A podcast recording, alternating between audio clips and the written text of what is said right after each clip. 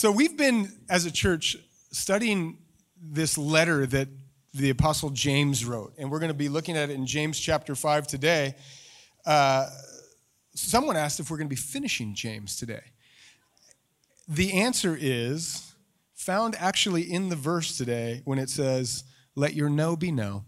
So, without doubt, we, we will not finish today. That's a hard no. Uh, but I will give you a little rundown. We are going to be studying the book of James all the way through Good Friday. And our Good Friday service, I hope that you can come to, because that's really when we transition to thinking about what we're about to celebrate. We are marching towards another year where we, where we think about the empty tomb. So we're going to study James up until our Easter celebration, which is right around the corner. Happy spring, everybody.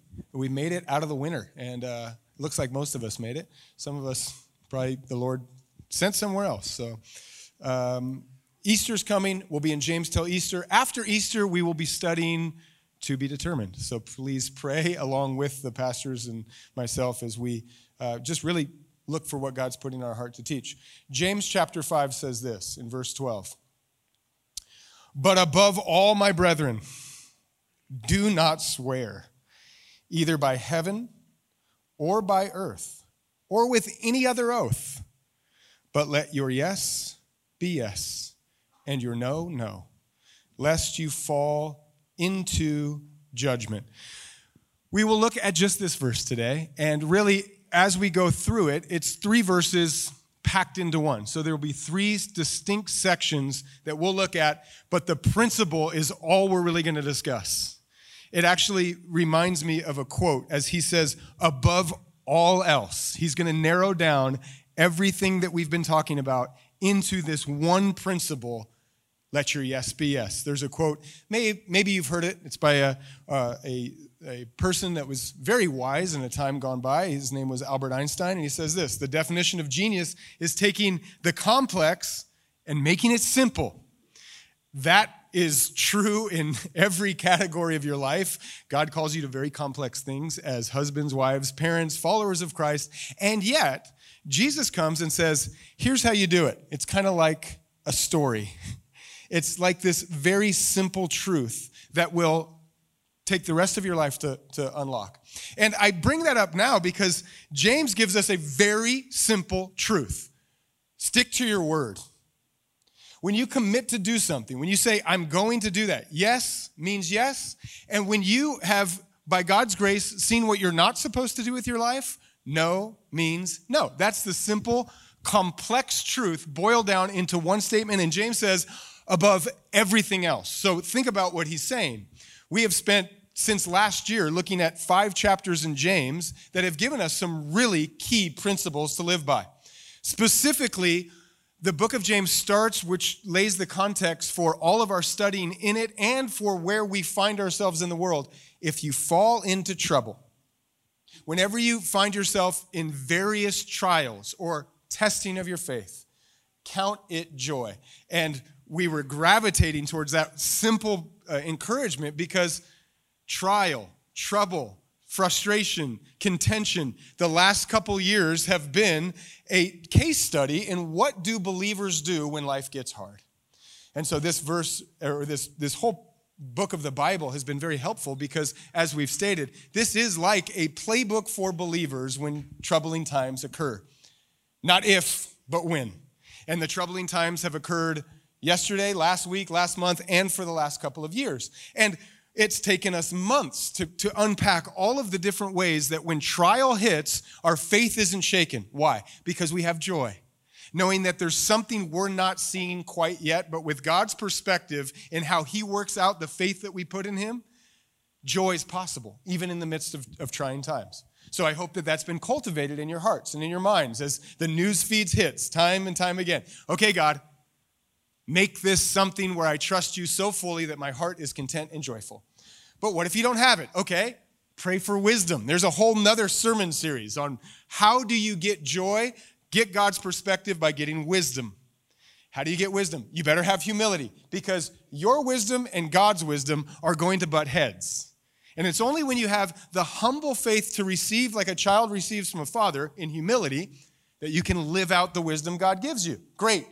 And you're also going to need patience Because the wisdom that God gives you is not an instant cure to fix all of your problems, and it doesn't end the trial immediately. It gives you the endurance and patience to keep going, which is what we've been talking about the last three weeks. Uh, may you be blessed with patience as you go through your trial, as you go through your uncertain times in life and following God and living in the 21st century. May you have patience. And then James comes to this moment and says, But above all of that, above joy, wisdom, above humility and patience, you better stay true to your commitments because you don't get any of it. If you listen to a sermon on each one of these categories and you say, Sounds good, I like it. Well, it sounds good on Sunday, but Monday comes, and what happens? It sounds really good from my mouth, but what happens when it comes from the Word in your quiet time? Or when it comes at the time you least want to hear the Word of God preached? Do you have the ability to say yes to what you've said yes to and know what you've said no to? Because if you don't, none of the other things are going to be enjoyed. You will waver, as James says, like the wave of a sea with your doubt and your insecurity and your inability to follow God. Let your yes be yes and your no be no. Very short sermon in three parts. The first part is found in the first half of this verse, so let, let us read it again. But above all else, brethren, do not swear. So he actually starts yes, no, with a no. This is what you don't do. Don't swear by heaven or by earth or with any other oath so there's some real ancient context to this. Uh, before you had computers and uh, the ability to get notaries and things signed, you, you really had to be clear with your verbal contracts. And there was ways where verbal contracts had to have layers to protect all of the things you didn't think about. We're not that way so much anymore. Um, there's still a lot of cultural references to the way that we need to hear this and to be very cautious with what we're putting our yes on and how we're making our oaths. Um, one of the ways, maybe the, the most surface level ways that you can relate to this, actually was brought to you by our worship pastor this week. Because as we were preparing this Sunday, as we often do, he'll text me or call me and say, Where are we going to be? And I'll say, I'm still waiting on that. but this particular week, I said, I actually know we're going to be talking about not making oaths by the moon or the stars. And so then he meditates and contemplates on how to praise God and worship Him in a way where songs can put into, uh, in, in, activate our hearts in the way that our ears just heard. And he, he initially sent me a song that we wouldn't play. So I'll share it with you now because it actually did give me a reference point to why this might be something we should caution. Remember the band All-4-One? Everyone's like, nope. well, All-4-One sang a song you definitely remember. I'll, I'll read the lyrics to you now. It says, And I swear. If Noah were, you know, ready to sing, maybe he could come and lead us in this. It says, I swear by the moon and the stars in the sky, I'll be there. And I swear like the shadow that's by your side, I'll be there.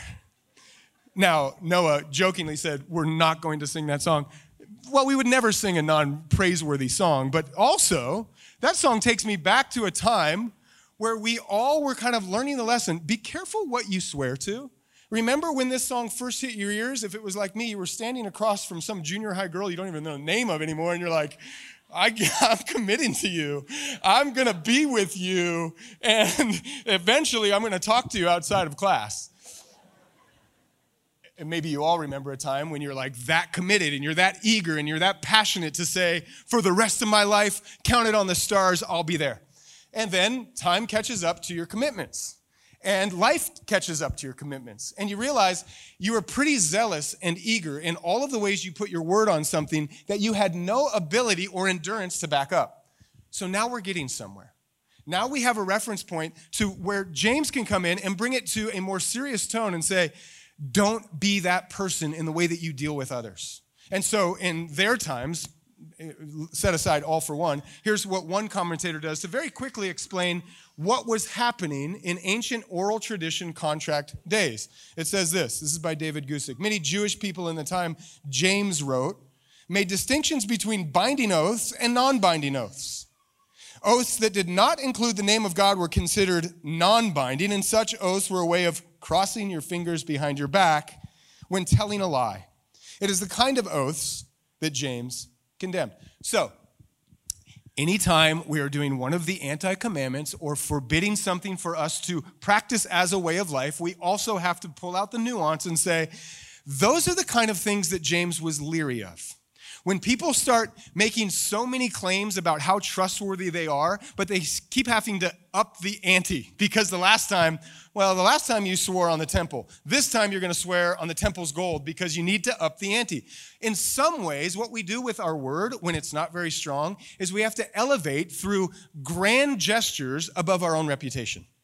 So if you have a reputation as a flaky, unreliable, uncommitted person, you have to do more to convince people to trust you which is what James is actually getting at. So the nuance is this does not mean we can't take a vow of marriage. In fact, the exception proves the rule. We should celebrate some of these ways that our yes is absolutely yes. And this doesn't mean we can't take a vow unto the Lord through some amazing sacraments like baptism. It means your yes is now going to be your yes. And you better be sure what you're willing to put your yes on. And that is what James is actually getting at.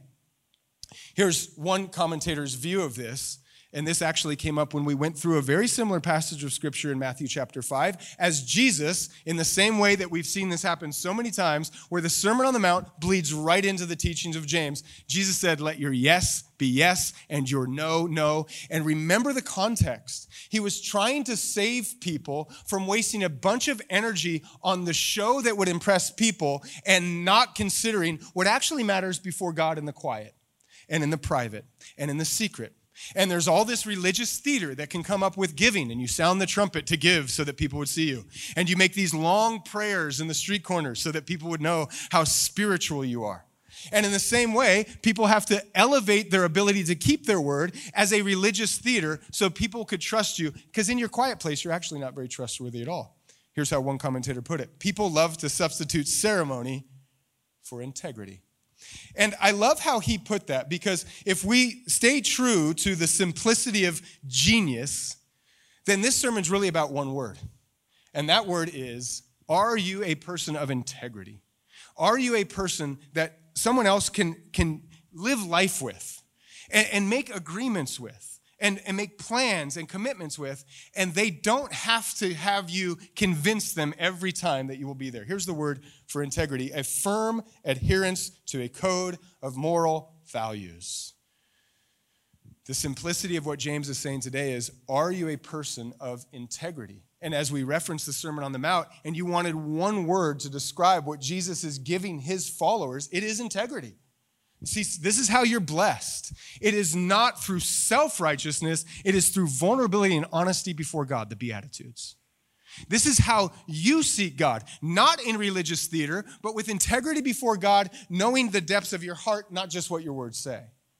This is a message to put all of our feet to the fire of God's word to say, do our words match up with our level of commitment to what we say we believe? To what we say we do in response to what the word is calling us to do. Here's how a much older theologian puts it. This is a Jewish philosopher from the first century. And I, I appreciate the reference points that go way back in time to the very time of the writing of James. This was true as James wrote to a church scattered abroad, and it was true before James showed up on the scene because this is a human nature problem. For us to be so committed with our words and our yeses that they actually lose value. This is what the uh, first century Jewish philosopher said false swearing naturally springeth out of much swearing. You say yes to too many things, and eventually your yes will be a no. Because we sometimes get really eager with what we think we have the capacity to take on and commit to and do. And there's some great things that maybe the Lord will put on your heart this morning, and some great opportunities you're going to hear about in the afternoon, and some people that you can hang out with later. And the more that you put your yes on something, the more likely it is that you probably overcommitted yourself. I think about how many of us have lost the value of this conversation, myself included, by the way. The value of yes is kind of like the value of money. You print too much of it, and it's not worth very much. And one of the challenges of our time is that every turn and every corner that you take, there is a commitment waiting for you, for you to give your answer to. Uh, there's an artist that I, I heard about this exhibit, and, and it came to my mind this week. He wanted to make a show of how often it is that we give away our commitments without even knowing it. So he came out with an art exhibit called I Agree. And the I Agree art exhibit, all he did, it is modern art, right? All he did was print out the actual terms of agreements for the five major social media platforms and show people what they're actually saying yes to. And as you can see, the agreement's a lot longer than a scroll and a click. Uh, the one on the far right goes all the way from the ceiling past the floor with things that you said, I agree. Click here, initial here, TM here, and now you can put your photos anywhere you want. You're like, finally, I just wanted to get to a place where I could share a photo. Inflation makes something lose its value. And every time we click I agree, I confirm, every time we initial, every time we sign, we are putting our name on something. Now, all of these things are permissible. It's not wrong to put your name on things. But what James is calling for us today to, to do is to say, are we people who put our names on things with the intent to follow through? As this service ended, I talked to a woman after, and she said, You know, one of the biggest frustrations I have in life is when I get an invite from Facebook. And then the story ended. No, I'm kidding. Then she went on. It's like, the, she said, because when you get an invite nowadays, you get yes, no, or maybe. And she says, maybe this is just my world, but everybody puts maybe. Nobody actually wants to say, I will be here at a certain time, because why? Because anything could come up at any moment. And at any moment, the thing you could commit to could have something better. Or the thing you could commit to could turn out to be something that's not very fun or enjoyable, and you just want to get out of it. And so we live in the generation of maybe. And she's not wrong. Uh, we all have these things where we want to commit to things, but we want to leave our options open. And so James says, don't come to a place where your word has lost all its value and now you're pleading with people to believe you by putting your name attached to things like the moon or the stars or heaven forbid God's name himself. Do not try to elevate your reputation by bringing down God's. Don't swear on anything. Instead, be a person of integrity. Instead, as we'll read in the second half of verse 12, but you, rather, contrasted, but let your yes be yes and your no be no, lest you fall into judgment, which we will look at at the very end. Contextually, most sermons that you'll hear preached on yes, be yes, and no be no have everything to do with integrity, which is true. In fact, this sermon shared the word integrity with you. And oftentimes you'll study the book of James and you'll hear this, this thing that's true about the book of James. It's like the New Testament Proverbs, which means you can read it and, and sections throughout the book of James almost feel independent from each other, and you're just getting these nuggets of wisdom given to us by James, which is great. But there's also some real rich context here that I find very helpful when I ask the question, why now, James? Why are you telling us to be people of integrity now? Why are you telling us to stick to our word now? And the answer is found in the very beginning of the letter. When you go through hard times, when you're going through a trial, put your details, insert your, your actual life moment here it is not the time to change your mind. You make a commitment, and it will be hard and it will be challenged, and you'll wrestle with it. And when the trial hits, let your yes be yes. Do not allow a trial or a difficult season of your life to cause you to question the commitments you made when you were thinking reasonably. That's one of the things that James is saying. And it's one of the ways that this is a continuation from the entire conversation James has for the real life persecution this church is going through. They are being abused, they've been persecuted, they've lost their, home, lost their homes, and they're struggling to find work. And the people that are giving them work are taking their wages from them. This is a real life trial of endurance, and James is encouraging them now Don't change your mind, endure. Don't question what you got yourself into because it got hard. So, for the top of endurance and commitment, I can't help but think of a very appropriate parable, which often comes up in our study of James, as, as you may have noticed. Now, this parable is not from the Bible. This is actually a, par- a, modern parable from more of a poet than a theologian. I find it helpful because I've studied it a lot with young kids in my household. The author's name is Dr. Seuss. And, and, and this is the storyline. There's, I, I, and trust me, I do not want to share this. I'm like, Lord, I don't want to share a parable about an elephant. Hear, hear me though. There's the context of this. A bird does not want to hatch her own egg. So she finds an elephant that's walking by and she's like, hey, do you want to sit on this egg for a minute and I'll be right back? Well, as the story goes, she doesn't come back, but he committed to do it. He said, I will do it. I will sit on this egg and see it through.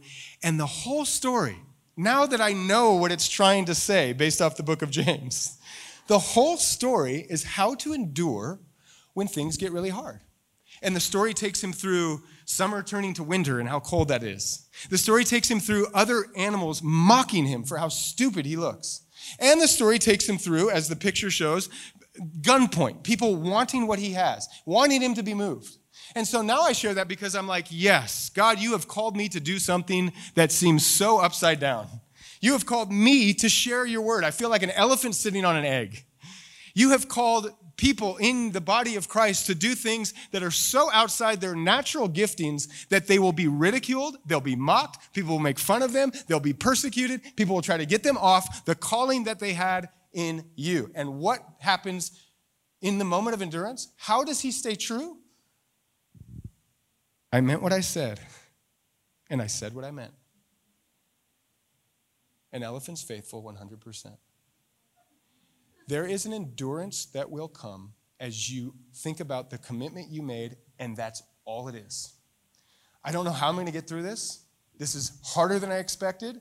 This is shameful. This is embarrassing. But I said I was going to do it. And I'm not going to stop until I see it through. This is the call of discipleship. God will call you to do something you never thought you would do. And then life will happen.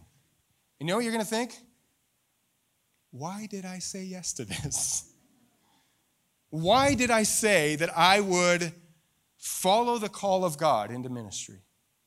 Why did I say that I would forsake all others and commit to one? Why did I say that I would raise these kids in the way that they should go? All of these things outside of your natural ability, all of these things outside of what is your comfort level. And you know, one of the ways that you'll get through, not the only way, God will give you all sorts of encouragement so that you can endure. See last week's sermon. But one of the ways you will endure is by this simple commitment to saying yes to the thing you said yes to. When ministry gets hard and marriage gets hard and college gets hard and the call of God in your life and parenting and the workplace and being separate and set apart to be a light in the dark all seems ridiculous. One of the tools in the tool belt that James says is above all else, remember what you started. Remember the joy of saying yes. Remember the excitement by which you couldn't wait to say yes. And when the ridicule and persecution and doubt comes, you meant what you said and you said what you meant. And a believer is faithful to God, and there is no wavering in his commitment, except that there is. The, the art of what we're doing right now is that the word of truth is going out, and you, before God, will be asked to respond to what He puts on your heart with an affirmative or a negative, with a yes or a no, with obedience or disobedience. And the practice of this right now Jesus says is going to have mixed results. Some of you will hear this word and you will receive it gladly and you will endure. And yet, others, from the very beginning, Jesus says, when the word is preached, one of the results will be that your yes was never actually a yes. Look what Jesus says in Matthew 13, the parable of the sower. We mention it often because it's real time right now. There are four soil types there are some who receive, and there are some who miss it. And this is what one of the soil types that we must be leery of today in the context of James 5:12 Jesus says this He who received the seed in the stony place, the picture of the farmer casting his seed, and there's rocks, there's stones to step on, lest you get muddy. And when the seed lands on the stone, it doesn't go deep. It doesn't actually grab root, as Jesus will say. He hears the word and immediately receives it with joy, yet has no root in himself. Immediately receives it with joy. Uh, uh, surely there will be some things that some of you hear today and you're like, I want that. I'm excited for that. I'm buying that. And yet, unless it's real, not between me and you, not between a sermon in your ears, but unless God has access to the depth of your heart to plant his seed and to grow it through rain, storms, look what Jesus says will happen. When tribulation or persecution arises because of the word, because of the word you said yes to, you received with joy, immediately he stumbles. I wanted it until it got hard. I was following Christ with everything I was until the persecution came, until the trouble came, until the world that seems so clear went dark. You receive it with joy, and unless there's a real experience of the word implanted in your heart, your yes becomes a no, and you lose it, and you do not endure. And this is what Jesus is warning us against for the purposes of today. I'm so excited on Sunday, but I'm not so sure on Monday. And it will be true of every commitment that you make. There is no commitment that God asks you to follow Him in that does not require endurance and struggle and prayer and hope and belief that on the other side of all of the things you don't see, but God does, He will bless you. And how many of us have gone through these hot and cold moments with our faith? I receive it with joy, and now I'm not so sure. One of the remedies let your yes be yes. I was talking to a brother in Christ about this passage. He said, You know, this really helps me understand a, a, common misconception that I have with the phrase, taking the name of the Lord in vain. Oftentimes, we think of that in the context of not swearing, because that is the great offense that the holy and living God, who has revealed himself and given us his name, that we would use it in an unholy way. Certainly, that's there in the Lord's name in vain. But he said, even deeper still, don't put the name of the Lord on yourself in vain. Yeah, I'm a Christian. I went to church. I believe. Uh, you can call me a Jesus follower, apprentice of Christ, a, a 21st century Christian. I love it. If that's true, your yes better be yes. Because now, when you do business, when you greet your neighbor, when you are an example to your family, you bear the name of the Lord. Let your yes be yes. When you receive him, do not receive him with joy that has no root. Receive the Lord with the weight of the promise that in this world you'll have much trouble. To receive the Lord is to receive him with a cross, to crucify your old life, to live unto the newness of life is not something that anyone should take lightly. Difficult is the way. The Oswald Chamber, uh, Utmost for the Highest, has a devotional for every day. I encourage you all to read it. I enjoy it every morning. I'm in a devotional thread for uh, Utmost for the Highest, and this came up this week. I loved it for the context of what we're studying this morning. Oswald Chamber was talking about how the Lord stretches us in genuine faith for Him. And then he says this the final stage in the, in the life of faith is the attainment of character. And that stage, for whatever reason, seems to get forgotten. We, we love the stage of salvation. We love the stage of meeting the Lord face to face. Well done, good and faithful servant. Enter into heaven. But by God's design, the, the moment we, we say yes to his salvation and we actually meet him has a lot of time in between. And in that time in between, God is shaping us and making us people that can be His representative on earth. And I say that to encourage us and remind us that the idea of having a yes be yes and a no be no is not a good idea from James. It's certainly not something that I'm going to show you how to do perfectly so that you can see it in me. This is simply James calling us to the reflection of the Father. Our God is a yes, is a yes be yes God. Our God does not waver or change or change his mind. Our God is a God who is the same yesterday, today, and forever. And when we think about who God is for us, it is with that reflection that we can be that for the world we live in. A faithful follower of Christ must believe in the faithful heart of God. And that is why James has been reminding of us of where this faithfulness comes from from the beginning. Look what he says in James chapter 1, verse 16. Now, mind you, in the beginning of James, he says, if you ask for wisdom, ask, God will give it, but don't doubt, because you'll be double minded and you won't get anything from God, because we do doubt and we are double minded. But to remedy that, he points us to the heart of God in a few verses later in, chap- in chapter 1, verse 16. Don't be deceived. My beloved brethren, every good and perfect gift is from above and comes from the Father of lights, with whom there is no variation or shadow of turning. God's wisdom is true 2,000 years ago and today.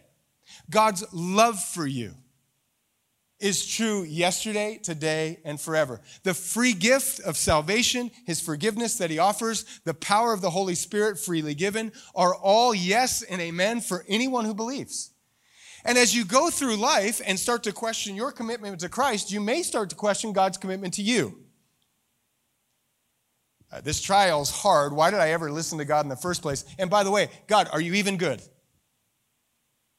This trial is really hard. When God called me, I had visions of good works prepared beforehand that I would enjoy and have fruit and faithfulness, and my life would be glorious. And it will be. But the trial comes, and you start to wonder if God is faithful. God has no variation of turning. And one of the ways that our faith will be made secure is remembering that God does not waver. This is what Paul says to the church in Corinth For all the promises of God in him are yes, and in him, amen, to the glory of God through us. Now, he who establishes us with you in Christ has anointed us in God, who also sealed us and has given us the Spirit in our hearts as a guarantee. Do you wonder Here's the power of the Spirit assuring your heart that God is for you. That the promises of God do not change. The plans of God are not thrown off because the plans of man seem so dominant. The sovereignty of God is sure. God's plan to save you and sanctify you and get you to where you need to be does not change because the trial hit. God is faithful. And it is with that confidence that we say, now my yes will be yes, and my no will be no. We already talked about one of the vows that we make openly, but I encourage you to think about the yes that you represent today. James is speaking to believers. That's why he said brethren. And one of the ways that this can be simplified for your first yes to help you endure to the end is the moment that you made a declarative statement in baptism. And if you've been baptized, if you've put your faith in Christ, you have made a yes to follow him. And I love that we have an anchor point of our faith by which we entered and we allowed the whole world to see, just like a ceremony of, of marriage. I believe in Jesus and I'm going to follow him. It says in Romans, For the death that he died, he died for once and, and for all, but the life that he lives, he lives to God. Likewise, you also. Reckon yourselves dead indeed to sin, but alive to God in Christ. There is a fork in the road that your no lives in your old life and your, life, your yes lives in the life of Christ, and you have made that commitment on baptism. So the trial's here. Remember the joy of your salvation when you got in the water and you came out excited for God? Let your yes be yes. Remember the day of salvation, you received the free gift of grace, and you said, God, I will do anything you gave me your son. You took away my sins on the cross. You died the death I should have died so I can live the life that you've called me to. I will do anything. Let that yes be yes. And then he said, God, I am so sorry now that I have the revelation of your will and your goodness for my life, and, and your, your, your plans are, are to give me life abundant and not to hinder me. I don't want to do the stuff I used to do. I no longer want to live in the world. I no longer want to harden my heart to the good plans that you have for me. Let your no be no. And go all the way back to the beginning if you must. And then allow that to stream, allow that to, to be upstream from all of the other categories of your life husbands and wives. I just did a wedding last week. And then I, I, I checked in on them. I called. I said, It's been a week. How's everything going? uh, no refunds. it's like, How are you doing? Doing pretty good. Okay. Let's talk again in another week because those of you who've been married longer than 14 days know that at some point, as beautiful as the vows were, life is going to get hard. Bills are going to come in, and you're going to start to realize a lot of things that didn't come in the first report. It's like, I didn't know she chewed that loud. And she's like, I didn't know he snored. I, and I didn't know that kids were going to totally ruin our dating life. I love my kids, by the way, if they're listening. All of these uncertain things, it's like trial, tension, frustration, hardship, not planned, not honeymoon, not life everlasting, or not happily ever after. Let your yes be yes. Don't change your mind because things get hard. And when you said you'd forsake all others, let your no be no. You said no to everybody else. Stay focused on that yes that changed your life. And now that things are hard, my answer is still yes your parents to your children. You held them in your arms on the day they were born and you said, I'll do anything for this child. And then they got a license. you're like, hmm, probably on your own now. Let your yes be yes. The Lord has given you every office of your life as a commitment that you make to Him, and you're not supposed to waver on any of them.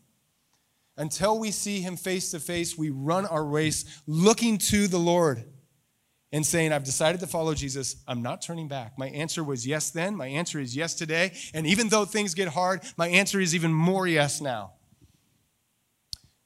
Lest I fall into judgment. We now look at the last verse. Lest you fall into judgment. I want to say two things about this. James has actually had a lot to say about judgment. And I think one of the reasons is all of this, James is framing into the context of a test, a trial a testing of your faith so you would know what's genuine and you would know what was on shaky ground. And in testing and in trial, there is a grade, and that's the judgment. How did you do in the trying times of your faith? Unto God, faith, rejoicing, and joy will be met with blessing, encouragement. Well done, faithful servant. And the times where you shook your fist, hardened your heart, and turned your back, you'll be judged. You, you fell outside of God's plan for the trial. And not only that, James is speaking specifically into a moment where the conversation with these believers has a target on judgment. Remember what happened in James chapter 5 verse 4. He said, "Indeed, the wages of the laborers who mowed your fields which you kept back by fraud cry out and the, their, their cry has met the ears of the Lord of Sabaoth." The Lord of judgment, the Lord of hosts. The Lord will make things right.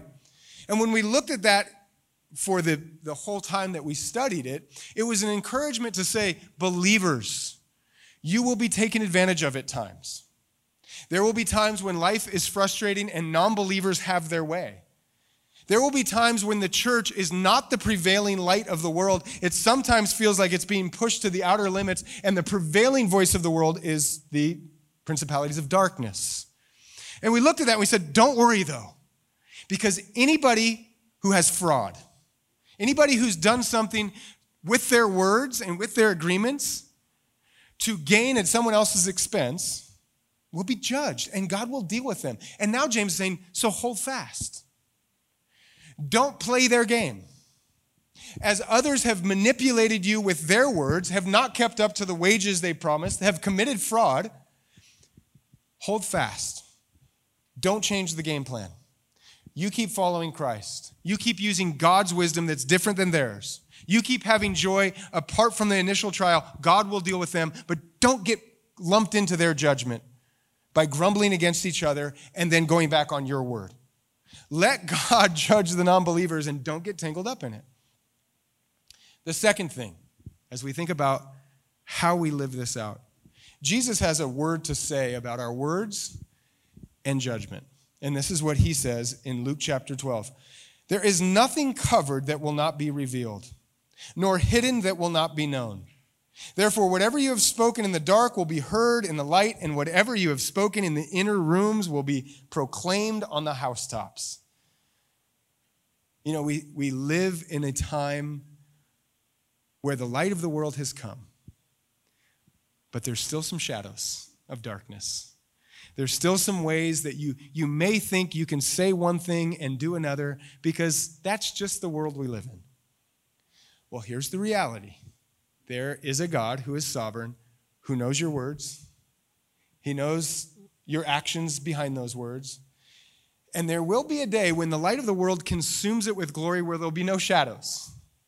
There will be no darkness. There will no longer be an inner room where things are kept secret. All things will be revealed.